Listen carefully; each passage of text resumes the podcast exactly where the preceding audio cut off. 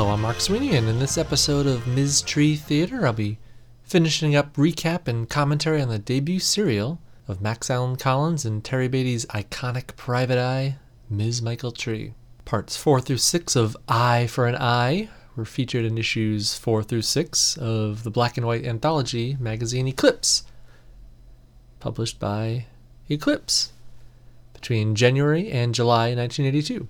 Ms. Tree shares page space over the course of these three issues with the likes of Steve Englehart and Marshall Rogers' Coyote, Trina Robbins' Dope, Don McGregor and Gene Colan's Ragamuffins, and also work by Harvey Pekar, Michael Kaluta, Rick Geary, and uh, lots of other talented creators. Chapters 4 and 5 of Eye for an Eye are the standard eight pages and the issues those are found in are under the till now standard Eclipse magazine cover illustration of the fantasy variety. But the conclusion of this. Tree adventure in Eclipse number 6 is double sized 16 pages. And this issue has a great Ms. Tree painted cover by Paul Gulacy. A gloved hand holds a firearm over a tabletop scattered with various items, or are they clues? A folded newspaper, an ammo clip, a rotary phone off the hook, and an 8x10 glossy of Ms. Tree herself. Chapter 4 of the serial, called If a Tree Falls, opens with Ms. Tree's discovery of her murdered husband's little black book. She's hoping that a name or names therein will help lead to her husband's killer. One of the people whose names was found in the book, Assistant District Attorney Carl Edwards, was himself murdered by an unknown hitman who was then gunned down by Ms. Tree before he could offer any information. It's at this point believed that the it was the same mysterious client who put this hitman up to killing both Mike Tree and Carl Edwards. Ms. Tree invites Tree Agency Detective Dan Green to Mike's old apartment She's afraid that her ongoing investigation will interfere with the official police one and wants to consult with Dan away from their business in an unofficial capacity. The apartment had recently been ransacked, and while Dan had no prior knowledge of the address book, both he and Ms. Tree assumed that the book was the thief's target. Dan expresses no interest in continuing Ms. Tree's crusade, citing the piling caseload back at the agency feeling some frustration with her dead husband's secrecy, the private case he'd been working on for deceased D.A. Edwards, little black book. Uh, Ms. Tree takes her frustration out on a framed picture of she and Mr. Tree. Getting back to business, Michael decides to go through the address book one name at a time. First name, alphabetically, is Apple Detective Agency. The name doesn't ring a bell, but when she visits Apple's rundown office, She's shocked to find Roger Fremont there, apparently Apple's one and only employee. Roger Fremont was a detective formerly in the employ of the Tree Agency, but when Roger expressed his displeasure with Michael's ascendancy in the company after her husband's murder, Michael fired his ass. And Roger doesn't seem any too happy to see Michael. She's not buying that Rogers started this business after he got fired. Why? How could it be in Mike Tree's address book if it was a new business? Caught in a lie, Roger seems ready to fess up, to dump, but he stops short and then keels over. A silenced bullet had cracked the window and gone right through him. Michael immediately calls an ambulance to take away the still breathing Roger, and Mike Tree's former police partner, Chick Steele meets Michael at the hospital and reports evidence of a shooter on the rooftop opposite Roger's office. Well, if anything, this assassination attempt tells Ms. Tree that she's on the right track with this address book thing. So she just moves down the list. One name jumps out at her, possibly a relative of Mike's Anne Tree. She visits Anne Tree's home to find no one there. She peeps through a window, however, and sees a framed photograph, possibly of Anne, and recognizes the mysterious woman Michael had seen at Mike's gravesite before she has a chance to leave, Michael is caught snooping by a young boy. She introduces herself as Michael Tree, but is shocked to learn that the boy has the same name. He's called Michael Tree, too. He's Mike Tree Jr. Chapter 5, The Last to Know, begins with this latest revelation. Conversation between Michael Tree and Mike Jr. is interrupted by the arrival of Anne Tree. And the revelations really start to fly. Anne sends Mike Jr. away before giving the story to Michael. Anne was Mike Sr.'s first wife. They were high school sweethearts who married right after graduation. Soon after that, Mike was called away to fight in Vietnam, leaving Anne with a little Mike Jr. in the oven. When Mike returned from the war, Anne saw a changed man. They'd grown apart, Mike even going so far as denying fatherhood of the baby. And they divorced. But only recently reconnected. Anne needed help financially, I assume, and reached out to Mike, who had then come to accept Mike Jr. as his child. Anne insists to Michael that there was nothing between them, at least romantically, since reconnecting, and that Mike was truly in love with Michael. Anne thinks Mike would have told Michael about this in time. This, however, doesn't dull the sting of all the secrets that Mike has kept from her. Tree is drawn to Mike's grave, and she's found there by Chick Steele, who says he has some information for her as Michael has been drawing the attention of the police. She seems to have been present at every successive killing linked to this case. Chick wants to talk to Michael in private. He takes her back to his place. In the comfort of the Steele pad, Chick relates that Mike Tree had been paying the rent for Apple Detective Agency. So, add another secret to the pile. Chick also confesses knowledge of Mike's first marriage, but agrees with Anne that Mike would have told her in time.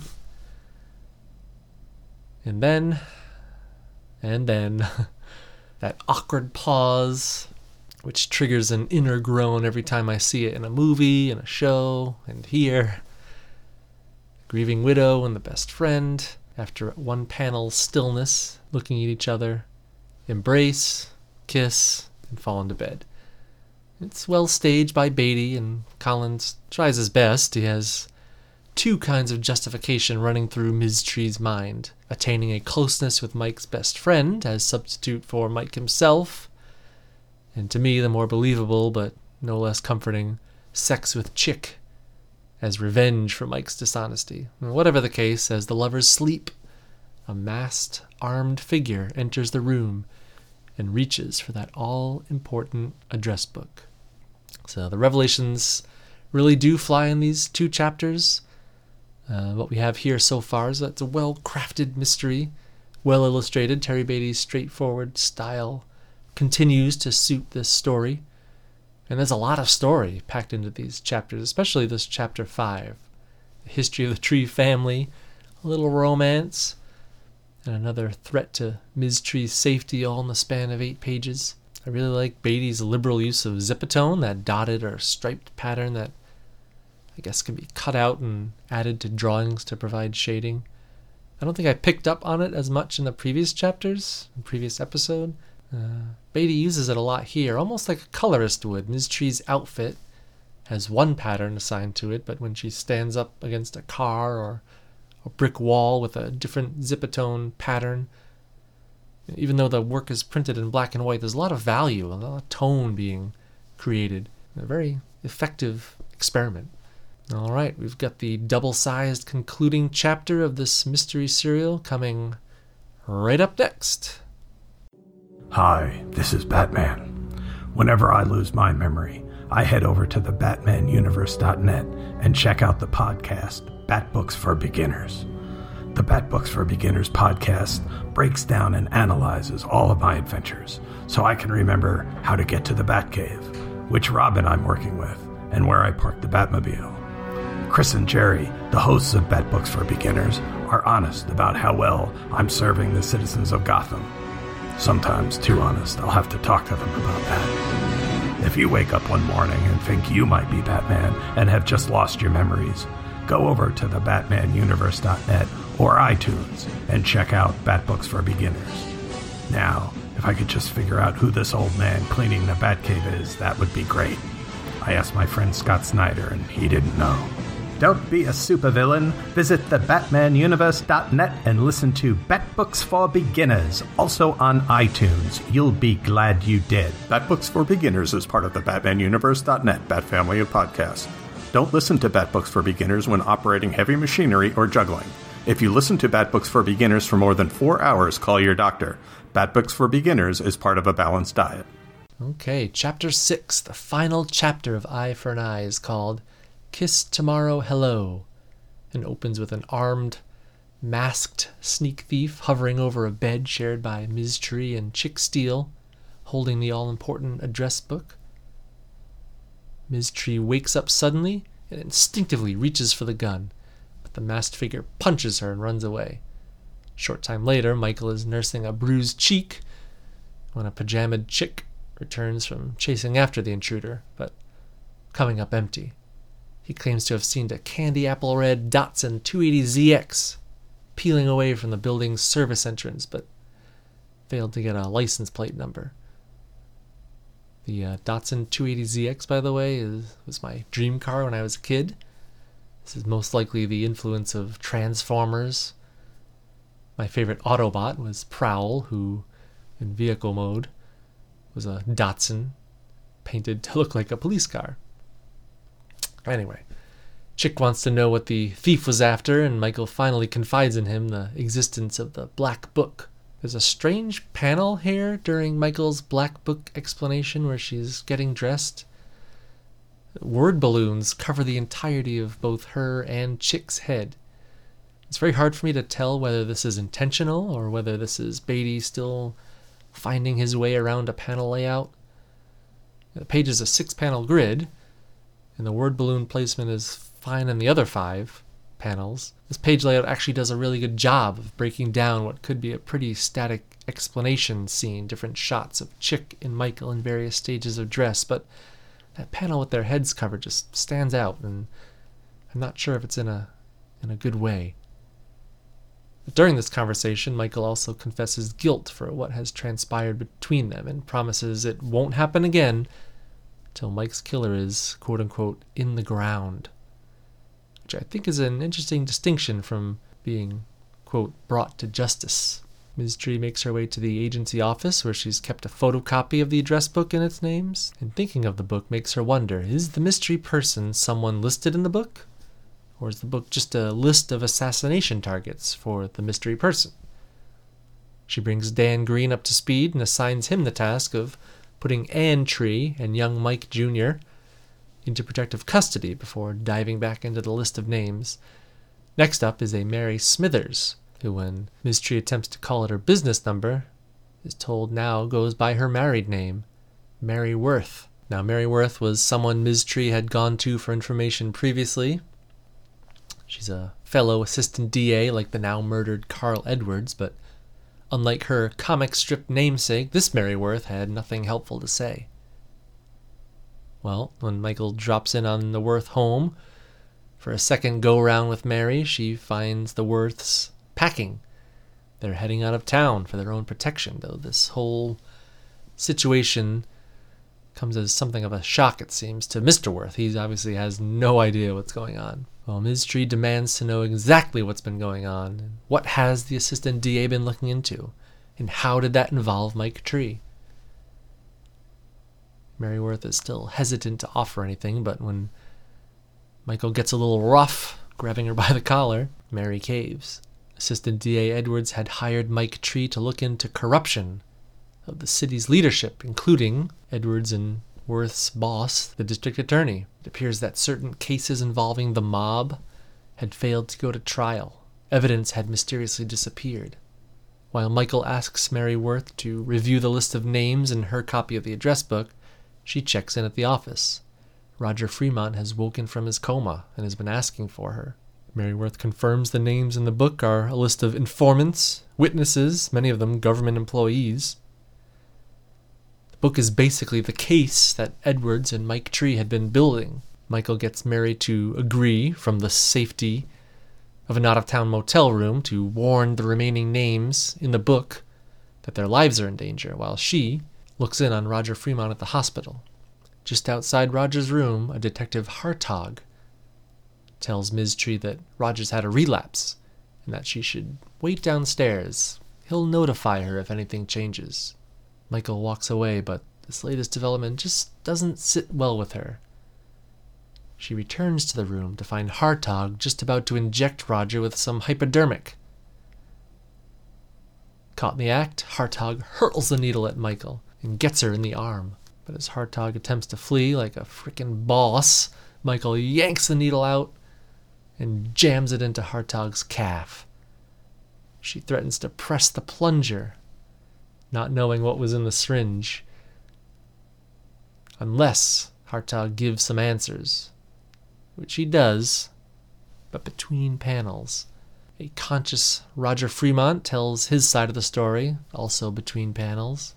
Hartog is surrendered to an internal affairs police officer, and Michael tells Roger that one, the information she now has, still a secret from us readers, she's going to handle the situation herself. And two, when he's recovered, he's back on the team. Michael heads to Chick Steele's place. He's surprised to see her and asks her, What's up? She replies, Your hands fuck. Yeah, she said it. The F dash dash dash dash dash word.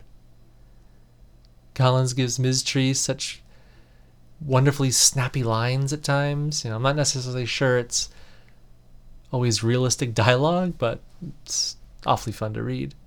Holding Steele at gunpoint, Michael reveals all she knows. She's sick with the thought that she'd earlier shared a bed with the man who had her husband killed.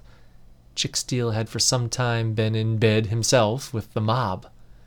In fact, it was his partner and friend's corruption which had driven Mike Tree from the police force in the first place.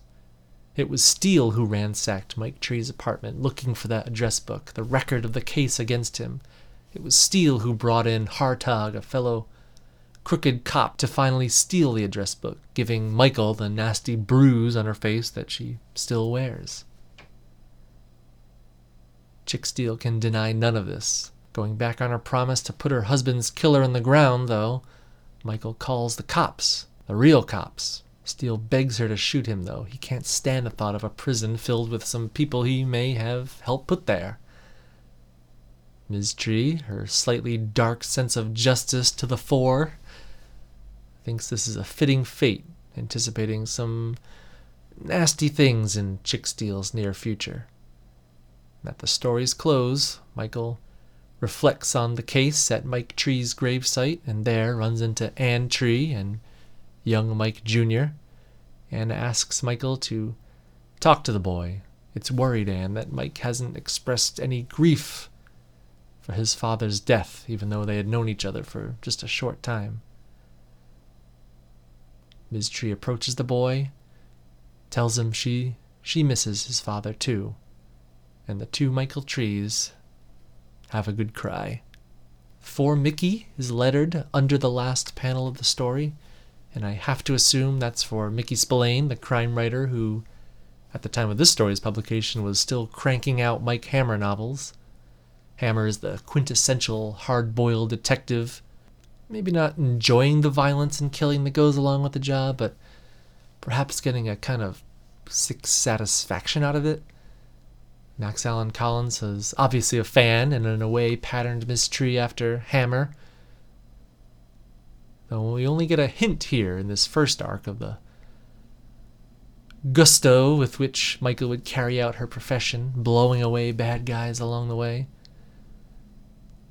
I think in part Collins was actually entrusted with finishing up several Mike Hammer novels that were incomplete at the time of Mickey Spillane's death because he did such a good job of aping Spillane with his own iconic hard boiled PI. Now, as I said, eye for an eye this first. Tree serials, an enjoyable, well constructed mystery story. I can't say I was blown away by the surprise villain. Chick Steele's outing didn't shock me, nor did I expect it. Uh, but I love the use of the address book to organize the story. It was more than a it was more than a MacGuffin. It was almost like a, a how-to, a procedural for Ms. Tree to follow to crack this case. The final gift from Mike. Final chapter here really filled out that, that double page count. I think it was a great tryout, like a bridge into the forthcoming Ms. Tree ongoing, where the stories were typically around this length 16, 17 pages. Taken as a whole, Eye for an Eye is a prototypical comics origin story, you know, as primal as Batman's. The murder of a loved one provides the catalyst to sustain a lengthy career avenging that death, mowing down mobsters, murderers, thugs, and assorted other no good nicks. Eye for an Eye and the successive Ms. Tree solo series I'd place right up there with any of the classic series to debut in the early 80s. This arc would eventually be collected in trade, the first volume of The Files of Ms. Tree, but those collections can be really hard to find. If anything, I'd recommend trying to track down these original Eclipse magazines. They can be had for a few bucks each, and considering the range, the amount of content you get in each issue, Eclipse magazine I think is a really good value. Like any other strong comic book origin, it lends itself, or maybe better said, it can survive retellings and reboots. This opening arc was also retold in expanded and updated form in Max Collins' 2007 Ms. Tree novel Deadly Beloved, which is a cool little curio, which I'd recommend checking out if you're interested. Look for that pulpy chiaroscuro Terry Beatty cover painting. I'll be putting up some of Terry Beatty's images from these issues on the show's blog. I'm thegun.blogspot.com. There you will also find contact info should you want to talk any more Ms. Tree.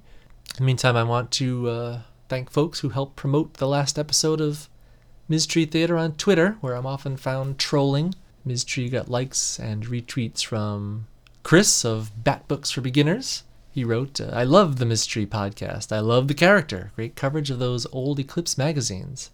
I'll have to find my buried copies now. Now, I love that comment. It thrills me, assuming Chris actually wants to dig out those old copies of Eclipse magazine or Ms. Tree, influenced even the tiniest bit by this podcast.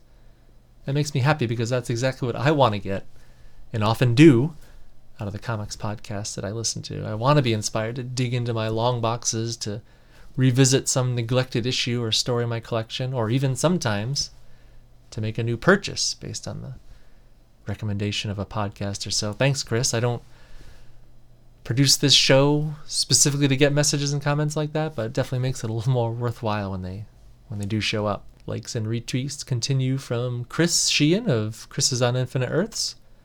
Coffee and Comics podcast, Jeffrey Brown, Joe Crawford of the Tumblr for the Non Discerning Reader, Legacy Brand Comics, who added the comment, Love me some Ms. Tree. My 90 year old grandmother is an even bigger fan. Got her hooked back in the 80s. I left some issues lying around. That is awesome. Relatively geeky, Professor Allen referring to the fact that uh, episode zero of the show featured Ms. Tree's final appearance in comics insisted that recording episodes in reverse chronological order would make the podcast stand out more, but uh, I'm not sure about that. And Xenozoic Xenophiles, one of Darren and Ruth Sutherland's Rad Adventures podcast. Got a nice email from Darren who was excited to hear that I was starting my. Tree coverage from the very beginning. He writes, I enjoyed hearing you and Professor Allen cover those later issues a few months ago, but Hearing you recap and review the stories from the beginning will be delightful, as proven by your most recent episode. Excellent job on the summaries and commentary. Look forward to following along as you discuss this great series, and throw in occasional tangents like Robotech hairstyles. And speaking of Robotech hairstyles, in the previous episode I mentioned how Ms. Tree's interesting hair design made me think of Lisa Hayes' awful do in Robotech 2 The Sentinels. This caught the attention of Dr. Ange, who commented on the blog. I don't have much to add to a Ms. Discussion, unfortunately. That said, the pages you posted are beautiful and could be storyboards for a film noir. But Robotech hairstyles? This I could talk at length about. I was always a Lisa Hayes guy, not a Minmei fan. In her original hairdo, the large cascading cinnamon rolls over the shoulders were a fave of mine. I had nothing but high, high, high hopes for Robotech 2 The Sentinels, but Lisa's wonky hair was the least of my concerns with that show. It just didn't live up to the original. My favorite Robotech character was Dana Sterling. One might even say she was my Robotech crush, if such a thing exists. It does. Her hairstyle seems like a dollop of whipped cream, nothing fashionable really, but it was who she was, and that endeared her to me. Yeah, I like Dana a lot too, Ange, but I, I was always a Lisa guy. And you're right, Sentinels was not great. Bad hairstyles are not. I rarely ever, in fact, I don't ever revisit the VHS copy of the pilot I own, despite going back to the original series every couple of years. Thanks for writing in. I'm always up for talking a little Robotech. And thank you, likers, retweeters, and especially listeners. Okay, that's it for Ms. Tree Theater, Episode 2. So until next time, take care.